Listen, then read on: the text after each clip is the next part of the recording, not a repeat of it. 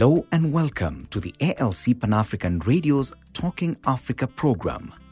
Talking Africa provides in depth interviews with experts and other actors in the field of peace and security in Africa. Hello and welcome to Talking Africa. I am Desmond Davis. My guest today is Gladwell Otieno, the founder and executive director of the Africa Center for Open Governance in Kenya. Uh, tell us a bit about your organization, Gladwell.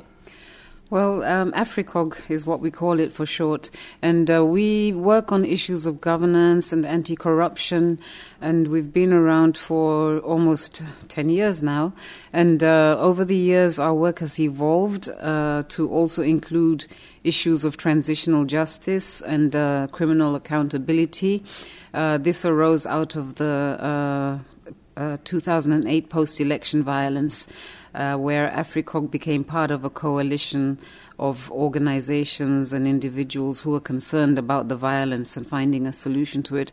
And that, uh, w- uh, and we ended up calling ourselves Kenyans for Peace with Truth and Justice, KPTJ, which works on issues of elections and uh, and uh, accountability for political violence. So, so the issue of anti-corruption and transitional justice are actually concentrated on uh, Kenya, is it Pan African wide? Well, we are uh, largely um, a Kenyan organization. Our ambition originally was to work more widely in the region, um, but the work that we've done regionally has been largely. Um, sort of focused through the prism of the situation in Kenya. So we've worked at the regional level on uh, on issues of um, you know the transitional justice and accountability, and uh, we've worked towards the African Union, the African uh, Court, and also the the ICC in in the Hague. Um, so, so issues uh, of corruption have we've also worked. We also work internationally around promoting the United Nations Convention Against Corruption.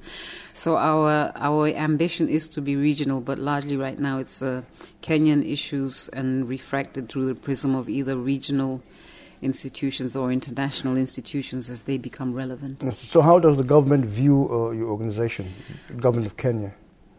Well, uh, the current government in Kenya came to power on a platform of um, of rejecting accountability uh, for for political violence. Um, the two protagonists, the deputy, the president and the deputy president, were accused at the ICC, and uh, they very deftly managed to set up a political coalition, bringing together two formerly warring groups and um, basically made an elite pact which they sort of sold as a reconciliation. Uh, between the two groups, which it actually wasn't. It was an elite pact to capture power and uh, avoid accountability. And given the stance of civil society in support of accountability and justice uh, uh for the crimes committed in 2008 in Kenya, this put uh, our organization and our uh, our brother and sister organizations on a course which was uh, set for a head-on collision. So the government is extremely hostile towards. Um, AFRICOG and towards other uh, towards the other organizations who are, uh, you know, um, united in the Kenyans for Peace with Truth and Justice coalition. Yes, but the International Criminal Court itself has more or less uh, cleared the, the two uh, people, President Kenyatta and uh, William Ruto. So, I mean, why do you think that happened? Well, because I mean, the way you were mm-hmm. saying is as if they were more or less guilty. So, well, let's let's be precise. They uh, have uh, every right to a fair. They had every right to a fair trial and to be considered innocent until they were they were proven guilty. The International Criminal Court did not clear um, the two uh, on on the charges. What they did was to drop the charges for the time being, um, given the very extensive. Uh, obstruction of justice which characterized the cases. The prosecutor uh, said when she made the decision to drop charges first against uh, Uhuru Kenyatta and then against William Ruto, that there had been such extensive uh, obstruction of justice, such extensive tampering with witnesses, endangering of witnesses. Um, and, and lack of cooperation by the Kenyan government that it was impossible to conduct an investigation which would bring, uh, bring about a case which had a chance of success. So they have by no means been cleared of the charges. Um, the, the court has chosen to, to drop the charges against the two. Yeah, well, that's one of the problems of the International Criminal Court. It doesn't have the power to, to investigate, it doesn't have the resources or the manpower. So, I mean, uh, it will always have come across these, uh, these, these obstructions. Yes, definitely. That's um, something in the design of the court. There's no international police which is going to come into a country, a sovereign country, and arrest suspects and conduct investigations. Investigations are obviously limited by resources. They're limited also by the practices and procedures of the court, which which tend to restrict. Um, you know, in you know the investigators' capacity because of the concerns around security. So there's a range of technical and political problems, but the largest problem is that um, the uh, the court is completely dependent on state cooperation. Now, one would assume that when a state signs an international agreement, that it has every intention of adhering to it. But unfortunately, that's not something that we can assume. In, indeed, in this case, um, the Kenyan government has been officially cited uh, for lack of cooperation to the Assembly of States parties. Yeah, well, there must, must be some good news for NGOs like yours with the uh, South African government deciding to withdraw its notice to leave the ICC. Yes, um, that's certainly uh, good news. I mean, I wasn't, uh, I must say, I was relatively sanguine about uh, the situation of the South African government because we know that the, the, courts are still strong and the commitment of the courts to upholding the Constitution and to upholding South Africa's international obligations is still strong. So I was relatively optimistic, and that's been borne out by, by events. Of course, we don't know um, whether the government, the South African government, will continue to pursue mm-hmm. these ambi- ambitions for um, exiting the uh, in- International Criminal Court by pursuing the decision in Parliament where they have a majority. Um, but uh, I think we have to differentiate when we look at the issue of the ICC in Africa between rhetoric and reality, between PR and and and really what's uh, what's happening. Uh, the the fact of the matter is that the, those who have spoken the loudest, who are the most strident, are the opponents of the court and they're the opponents for the, of the court not for the reasons that they claim, you know, in terms of defense of sovereignty and anti-imperialism, etc., but because they are banding together to protect themselves against accountability for mass atrocities against their own people. But conversely, the people who defend and support the court have been relatively quiet. But that, uh, you know, since the relationship between the court and the country is is an individual relationship. It's based on an individual agreement and an individual decision to adhere to the court. They haven't had to make as much noise. They simply have, uh, you know, you know, not uh, not joined in this sort of mass withdrawal. Yeah, well, which was touted. Well, well, that's because the office of the prosecutor itself has been operating on a trial and error basis because there have been so many mistakes that the office itself has admitted that they have not been getting things right. Well, certainly the, the current prosecutor had a lot of cleaning up to do as far as, um, you know, trying to strengthen the, the, the investigations, trying to strengthen the evidence. Um, when, when she came in uh, following the, the first prosecutor who had commenced, for example, the Kenyan cases. So the court has not always covered itself in glory. It certainly has not had the resources that it needs and it has not understood the situation in our countries in the way that it should have. So, in our communications with the first prosecutor, we were very clear that um, the Kenyan um, situation is a different one. You're dealing with a much more capable government uh, than than than in perhaps in other countries where there was you know widespread conflict uh, and in the region and they were much more open to to you know international interventions. Kenya, the Kenyan elite is has been extremely successful at keeping itself in power. It understands, it has uh, understood very well how to work the levers of of international politics, particularly you know the the you know the justified resentment of many Africans against uh, Western imperialism and and and uh, interventions and domination. Yeah, well, that's a good point you've made mm. about the uh, the Kenyan elite mm. managing to stay in power. So why then do we have uh, electoral violence in the country when ordinary Kenyans should realize that these people are not working in their interest? And they are the ones who are the foot soldiers who cause all the problems. Yeah. This, They're the ones who die, not the elite. Yes, this is the perennial question. Why do the oppressed not understand that they are actually acting in the interests of the oppressors who yes. are benefiting from their from their oppression? Um, there are many ideologies used to justify that, and in in the Kenyan case, uh, tribalism has always. I, will use the word quote unquote tribalism. Sometimes we say negative ethnicity uh, in order to avoid that sort of colonial vocabulary of tribalism. But that has been a very, very efficient mechanism for mobilizing mass support, uh, mobilizing votes, and and um, and you know uh, gaining power on the basis of appeals to to tribal solidarity. Uh, this was much more so, even though it's a very potent. Um, organizing principle. It, it, was much more so before the new constitution of 2010, which introduced the concept, uh, which introduced devolution and devolved power and resources, mandated resources to the counties. Before that, um, it was a much more do or die struggle. Uh, you had to get to state house so that your people would have a share of the so-called national cake. So uh, the elite has understood how to set people against each other and and uh, manipulate their way into into power by doing that by conducting politics on a, on a, on the basis of ethnic arithmetic. So, what are your fears then for the, uh, the upcoming elections in August?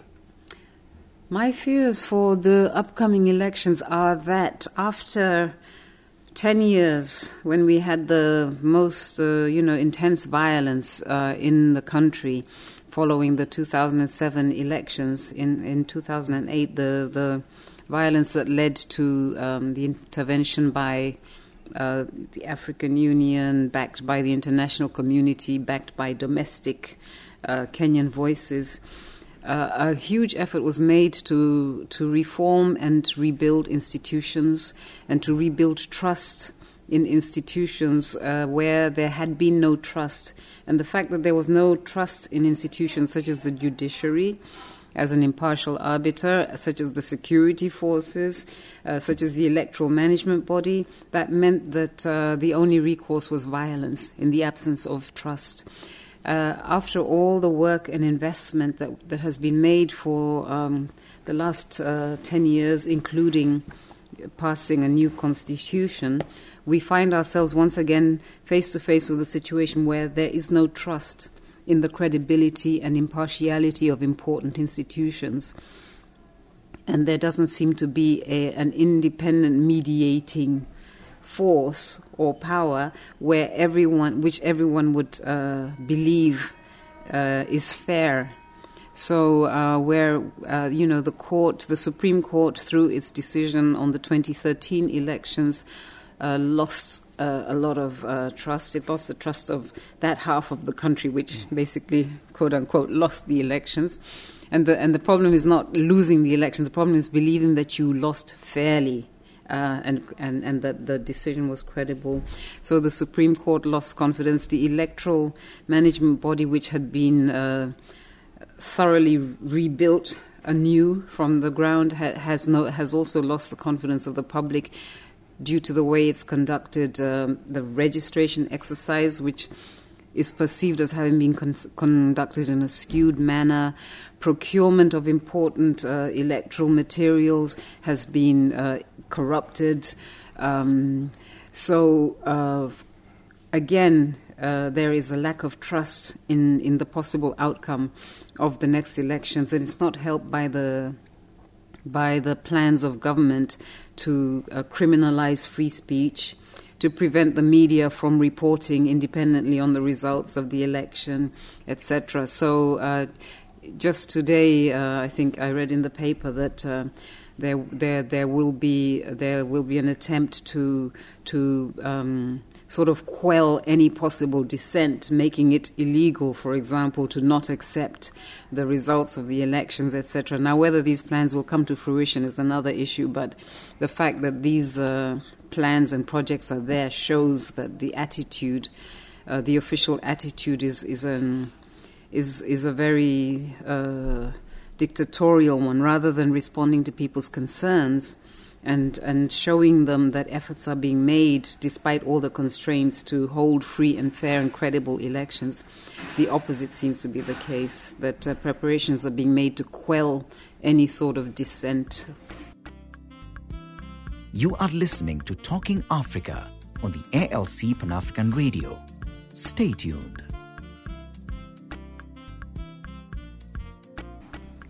Uh, welcome back to uh, Talking Africa. My guest today is Gladwell Otieno, the founder and executive director of the Africa Center for Open Governance in Nairobi.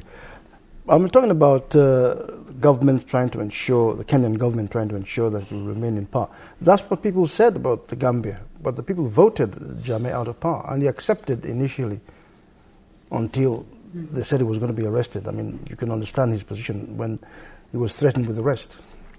Mm-hmm. So, I mean, you should, don't you have any hopes for well, that sort of outcome in, uh, in, in, Kenya? Well, one always has hope. Uh, and obviously, we're doing everything we can to make sure that, uh, uh that dialogue is happening about uh, the political problems which uh, which may prevent uh, free and fair elections.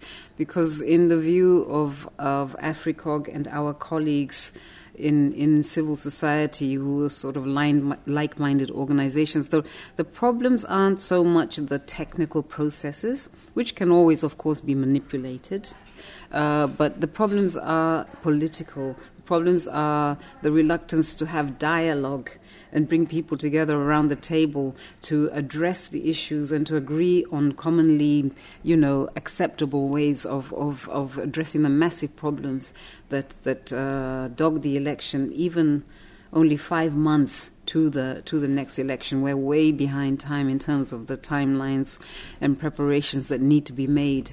Um, in, in advance of the election. So we're not giving up hope, certainly, but we're extremely uh, concerned about the way that the uh, electoral management body is, is conducting itself and conducting the processes such as mass voter registration. We're concerned about the questions left open by the Supreme Court decision on how the votes will be counted, which votes will be counted, uh, the, uh, what cons- constitutes a valid register.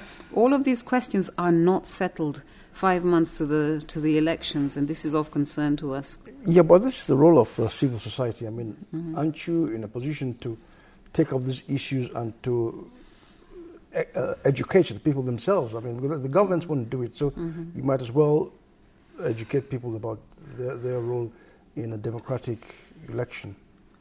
Well, uh, obviously, the government has an interest in maintaining power, as you say, and there's a certain intransigence and uh, and uh, a lack of readiness to to persuade, to negotiate, uh, you know, to compromise. Uh, it, this is a very intransigent uh, government which is intent on pushing things through in its own way.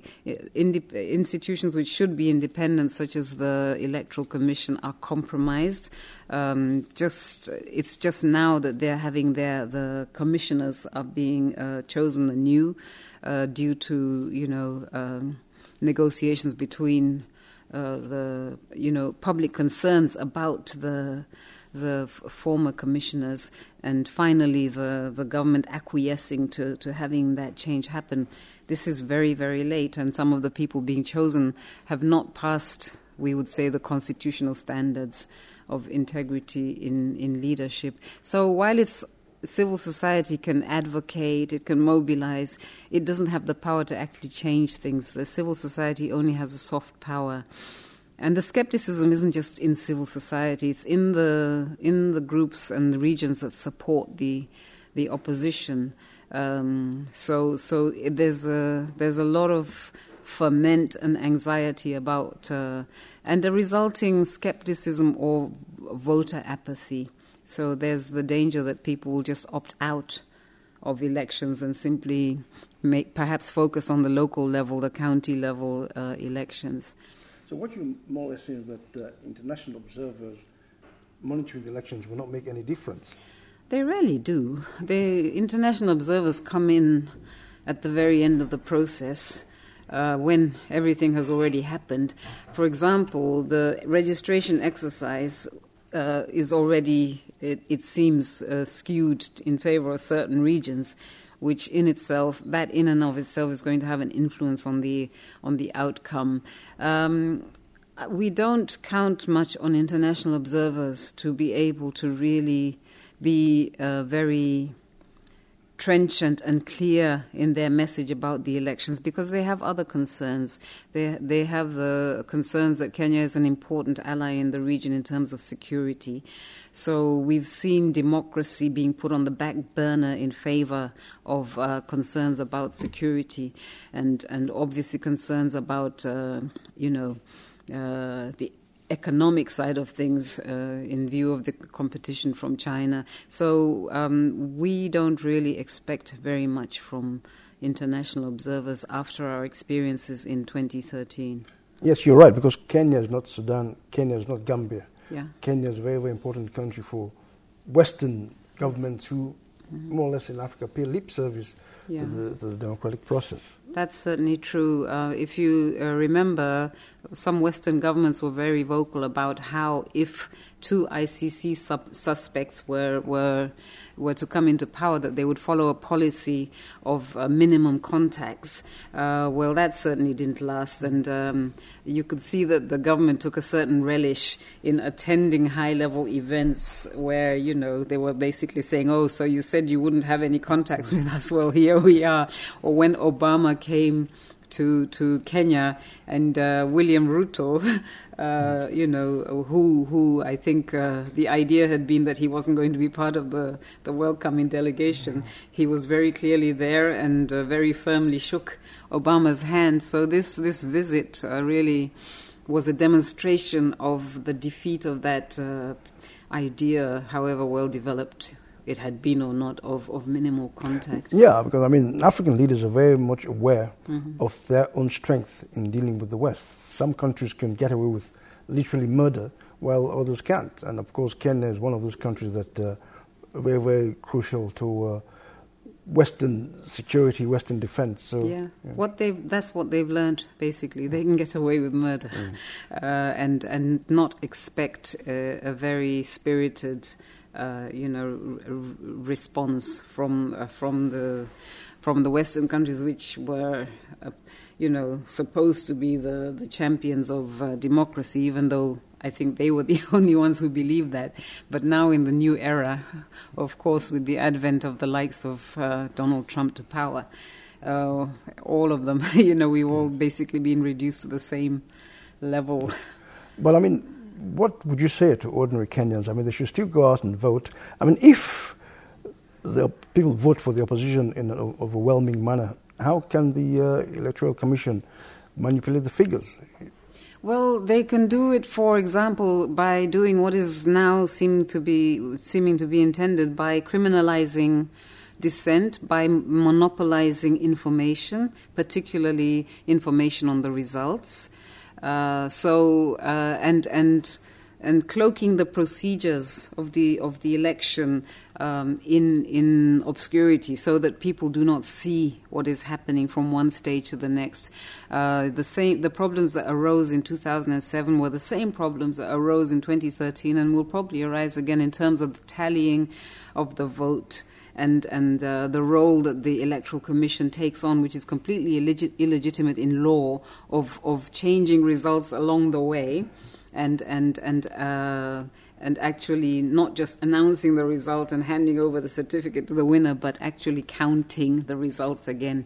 So, uh, the the results are supposed to be final at the level of the polling station and should not be changed except by a court of law.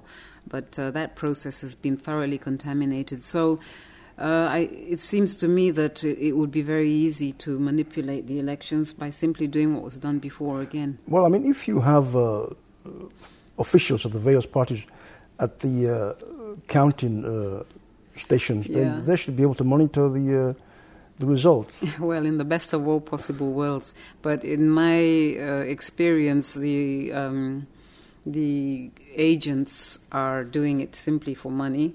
They're not committed, most of them, uh, and um, they they simply either a aren't trained, aren't committed, are easily bought because they're basically, you know, very, you know, desperate. But uh, so we don't have effective monitoring by party agents. Except I, I found that in my experience, the the um, uh, you know ruling the the government agents were a lot more committed and a lot and they seem to be able to mobilize more professional people to do So, so what you're saying, things are not looking too good for August. No, they're they're not. There's a lot of concern uh, about uh, all the various aspects which have been of concern over the years. The role of the security sector, will it be partisan, and and come down, um, you know, in an uh, unevenly harsh manner on opposition strongholds? The role of the uh, electoral commission does it have the guts to stand up? To, to the people in power. That is highly questionable. Um, its processes are already uh, um, in public question the way that procurement is conducted, the fact that the law has been perverted to undermine uh, the reforms that were done before. Um, in terms of trying to make the process a lot more, a lot stronger and a lot more resistant to manipulation. Uh, changes to the law recently have allowed the Electoral Commission basically to, to make away with. Uh, with electoral ele- electronic transmission, which was supposed to be a control of the whole uh, vote, and, and conduct the vote in a manual uh, fashion. Um, in the end, any any process is open to, to compromise and corruption, depending on the intentions of the people who are conducting that process. One of the reasons why President Jammeh lost was that there was just one opposition uh, Mm. candidate against him. What's the situation in Kenya? This is of major concern. The the opposition has formed an, a coalition, but they have not yet uh, named their candidate. candidate. Five five months to the elections. That's uh, you know that's a major failure on their part. And this this. Um, this failure to unite has always undone the opposition in the past. That's why it took. That's why Moi, President Moi, was able to stay in power for uh, 24 years or for the quarter century that he was in power because the opposition wouldn't unite behind a single candidate. And uh, it's looking also very questionable now whether they will actually be able to do that. And obviously, the the um, the party of the president is doing all it can to, you know, seduce away uh, uh, people from the from the opposition and, and, and scuttle the chances of the opposition of, of putting up a united front. So what you're saying is that uh, uh, President uh, Kenyatta will serve another term, a final term. So the opposition should now look forward to the next elections when there's a, an open field. Well, um, it's it's always likely an, an incumbent president has a high chance of returning to power, even if all other things were equal and equal and things were done in a clean manner, transparent, etc. The incumbent has a has a, a big advantage. Um, but uh, I think the the opposition is definitely, uh, you know, has not been very well organized, has not been very strategic, and um, given the, the readiness of the of the government to use the instruments of power in order to push through the result that it wants in the first round, um, because we do have a two-round election e- election system. But I think the that you know we're not going to go into a second round, and that the president is very likely to, to return to power. But you never know. I may be wrong. Um, but let's remember also that all this uh, whole collection of politicians have been with us for a very long time. And they've worked together with each other in very different, you know, varying combinations. So I, th- I would hope that by the next elections that we would have had a chance to have some renewal Yes. and to have n- uh, new people coming in. And indeed, in terms of age, this generation is is uh, you know some of them will not be around by the by the next elections. Gladwell Otieno, founder of the executive direct, founder and executive director of the Africa Center for Open Governance. Thank you very much. Thank you. Thank you for listening to Talking Africa and ALC Pan African Radio. For these and other programs, please visit our website at alcpanafricanradio.com. You can also follow us on Twitter at Radio ALC and on Facebook at African Leadership Center. For feedback on this and other programs, please send an email to info at africanradio.com.